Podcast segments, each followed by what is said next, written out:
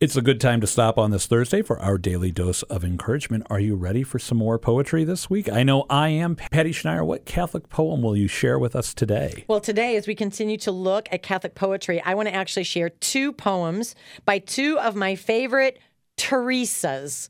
The first is from St. Teresa of Calcutta, which I found on the website Blessed is She. I told you about that website yesterday. It's a great website. And Mercedes Schertz comments this is a beautiful poem to read when we're tempted to feel annoyed, bitter, or defeated.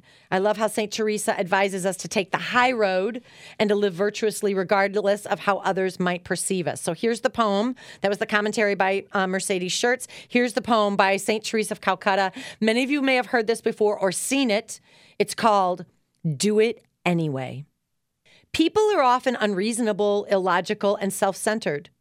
Forgive them anyway. If you are kind, people may accuse you of selfish, ulterior motives. Be kind anyway. If you are successful, you will win some false friends and some true enemies. Succeed anyway. If you are honest and frank, people may cheat you. Be honest and frank anyway. What you spend years building, someone could destroy overnight.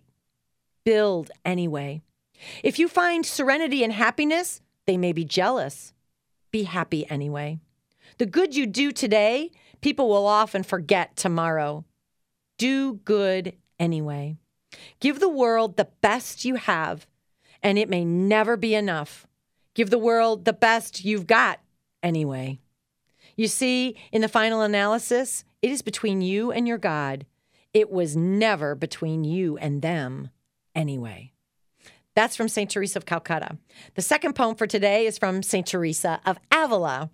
Her words recall the unconditional comfort that God offers us, reminding us to never be afraid, for God will triumph over all evil. This well known poem is called Bookmark because it was simply a piece of paper found in her book and it was used as a bookmark. Here's the prayer, the poem from St. Teresa of Avila Let nothing disturb you, let nothing frighten you.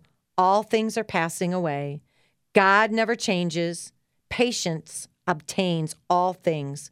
Whoever has God lacks nothing. God alone suffices. That is seven lines, seven lines about God's comfort, provision, and steadfast love. Seven lines captures the essence of God so beautifully. Whenever I read this poem, I picture God saying to me personally, and maybe he's saying this to you, but he says to me, Patty, let nothing disturb you. Let nothing frighten you. All things are passing, but I never change. Be patient and endure. With me, you have all that you need. So, what do you hear God saying to you today?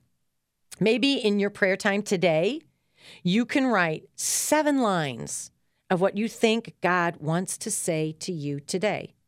Then take that piece of paper and make it your bookmark.